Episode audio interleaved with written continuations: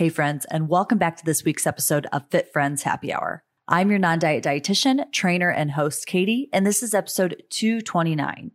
Now, it's likely if you're a regular listener, it's early December, and we are in the thick of holiday season. If you're not a regular, hi, hello, welcome. So glad to have you as our new fit friend. Our goal here is to actually redefine the word fit. And if you stick around long enough, I think you'll know what I mean. Hint, it is more about your character and your internal feelings, less about your body fat percentage. Also, if you're not already on the email list, I invite you to join. All you need to do is go to katiehake.com forward slash quiz. You'll take a super quick, super fun quiz to learn more about your eating style. And then every Friday, yes, Friday, Friday, I send out a newsletter with quick recap of the podcast, a recipe, a non-diet mantra, any other exciting and relevant things that are happening on this side of the internet, people on my email list, you are the first to know. I hope you'll join and you can do it while you're listening. Just go to katiehake.com slash quiz or click the link in the show notes. Please don't do that if you are driving. Today, I am going to give you quick tips to help you truly enjoy your favorite holiday food this season without guilt or shame.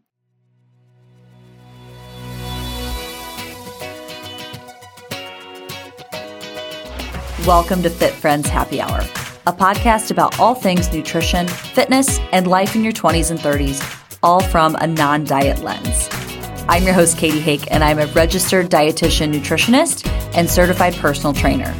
Join me here every week as I talk with interesting people and experts from all walks of life about their relationship with food and their bodies. I'll also share my experience working with clients in my private practice to help women find food freedom and body confidence. I'm on a mission to help you stop quantifying and start living. Learn to stop measuring your success by the scale and find your fears.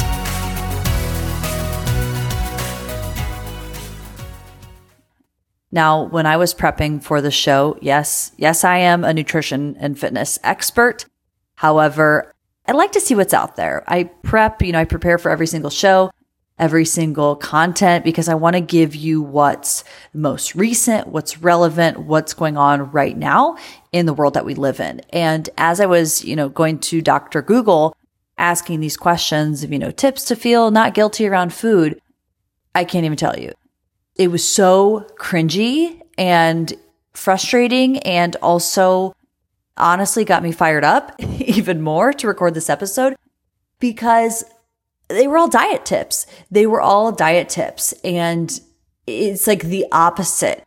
So that leads me to my first, you know, thing I want to address. Also, side note, I got my booster shot this morning and it's hard for me to even like lift my elbows.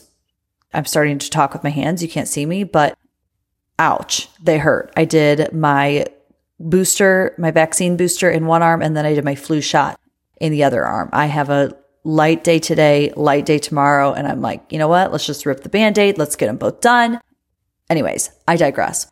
So, in my research, I was just getting so frustrated with just the lack of resources out there. And I think what's most frustrating to me is that you know, when somebody's looking up how to feel guilty or how to not feel guilty, right? There's clearly somebody is clearly upset or frustrated or feeling stuck, feeling in that cycle around food. And then they, you know, try to actually take action steps to resolve that problem or to find a solution to that feeling of guilt and shame. But they end up just getting fed more diet culture bullshit. So first, let's try to understand how diet culture itself weaves into the holidays. If you haven't already, be sure to go back and listen to episodes 227, 226, and 224 from earlier this month, or it's December. So I guess last month in November, we addressed some of this. But recognize that diet culture's everywhere. The only difference is that it adapts to fit the season that we're in. At the end of the day, remember, diet culture tells us to restrict, but they may not be that blunt. They may not say exclusively restrict. They might say things like choose a healthier option, enjoy the substitution, or be sure to enjoy in moderation, or just all sorts of fluffy, black and white, not helpful advice. Because remember, Healthy, the word healthy is relative. And what's healthy for you might not be healthy for me, and vice versa. Diet culture creates this fear, this assumption that we can't be trusted around food. It assumes that, well, since it's the holidays and since we have access to more sweets, baked goods, rich foods, things like that, that we're going to go crazy and overeat. So remember, you have the power to go, wait a second, pump the brakes. That's not true. I don't know where you are at on your non diet journey, but for many of my clients, they experience that when they take back this power, it actually helps them to avoid this self fulfilling prophecy.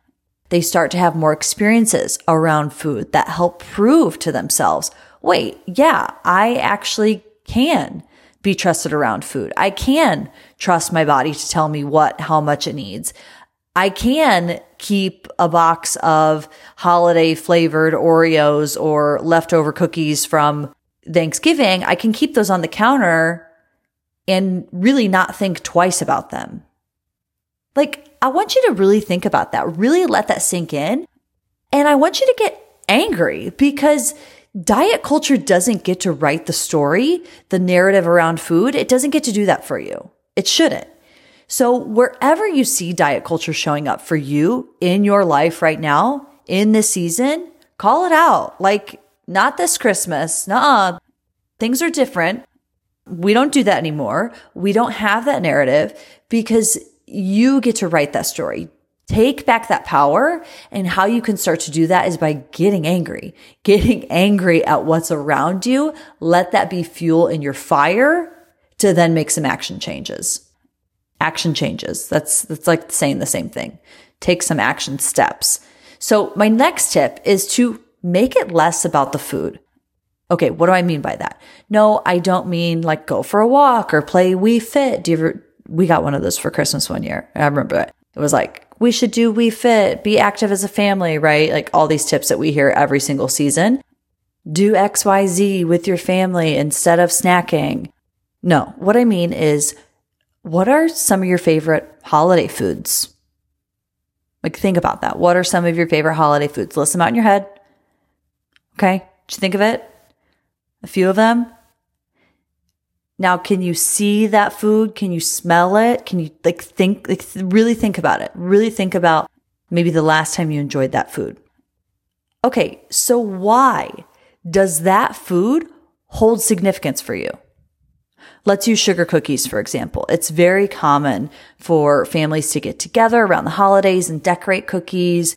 Maybe you have memories of being with your cousins, seeing who could make the cutest cookie. And then, you know, by the end, everybody was just ready to be done and they were so ugly and there's like a stack of cookies and it's 1 a.m. Maybe this was a whole event for you. Maybe you wore matching Christmas jammies or ugly sweaters and you watched a Christmas movie. I'll give you another example. I have a client, we'll call him Bob and his wife, we'll call her Sherry. So Bob and Sherry are Italian. And Bob told me, side note, Bob and Sherry are in their late 70s. And yes, they're still working towards like health and longevity and not dieting and sustainable change. And it is just like, I shouldn't pick favorites, but they are one of my favorite couples to work with.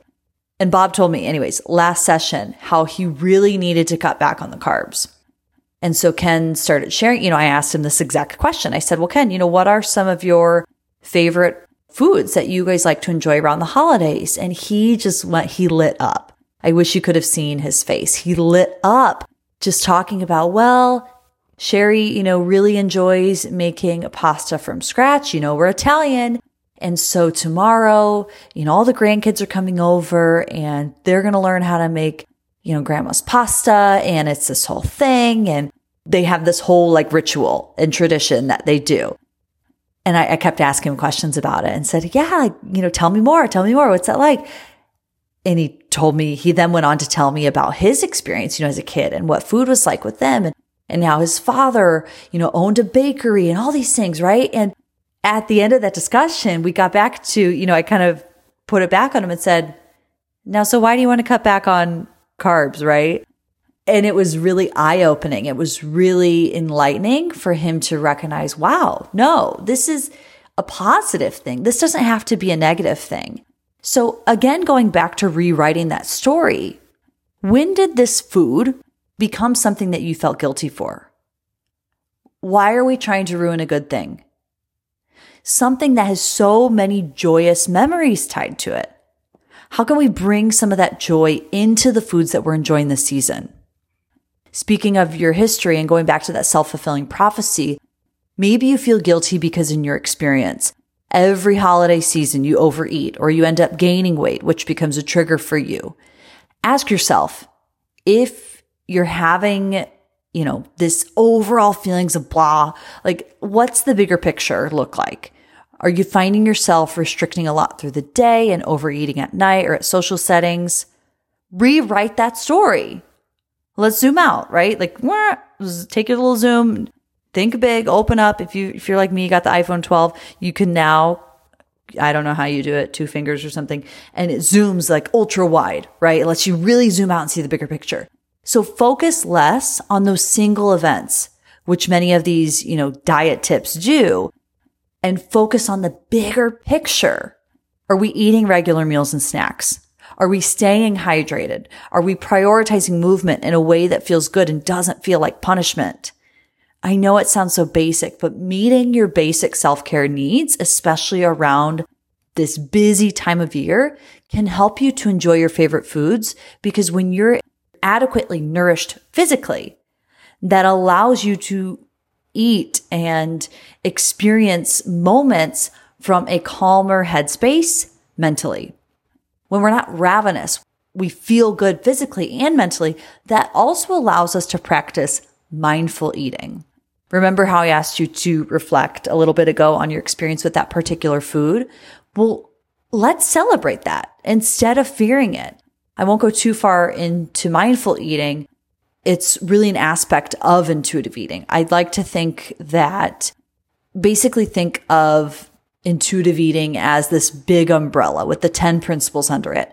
And I like to think that mindful eating falls under that umbrella. It's, it's an aspect of intuitive eating. Using your five senses, try to be really present while you're enjoying this food. We did this mindful eating experiment on our small group coaching call last week. And it was so fun. It was so funny. We actually had a really good discussion.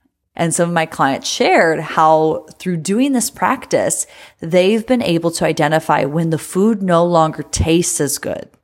This makes it easier to stop when you're satisfied, leading to a really much more, not just positive, but truly a joyful and empowering eating experience. And, oh, just that empowerment, that calm, that confidence. That's really what you want, isn't it? Remember, one food, one meal, or even one season of eating a certain type of food is not going to cause you to have diabetes or thyroid issues or any other type of chronic disease. Keyword chronic. That means long over time. And on the flip side, one meal of really nutrient dense foods like one green juice or, you know, jam packed acai smoothie bowl, whatever it is, that's not going to suddenly cure all disease as well you can enjoy your favorite foods and still be considered healthy. In fact, the less stress that you have will also positively contribute to your overall health and well-being. And if you're struggling with the fear of weight gain, let's just take a deep breath. And I invite you to challenge those thoughts. Maybe we should do a separate podcast on this issue in particular.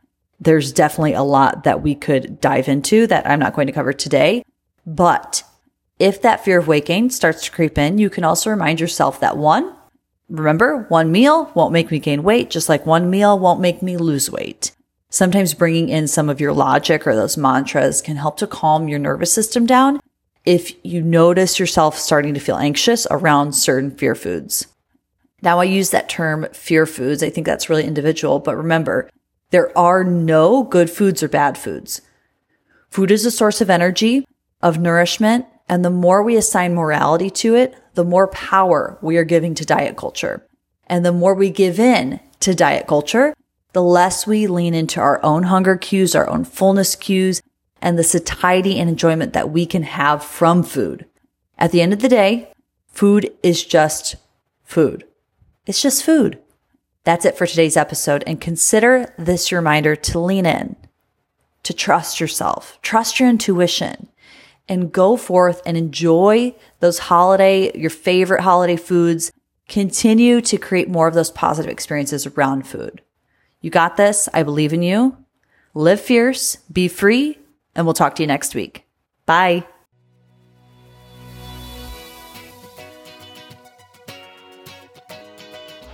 Thanks for listening to this episode of Fit Friends Happy Hour. If you liked this episode, don't forget to share it with a friend.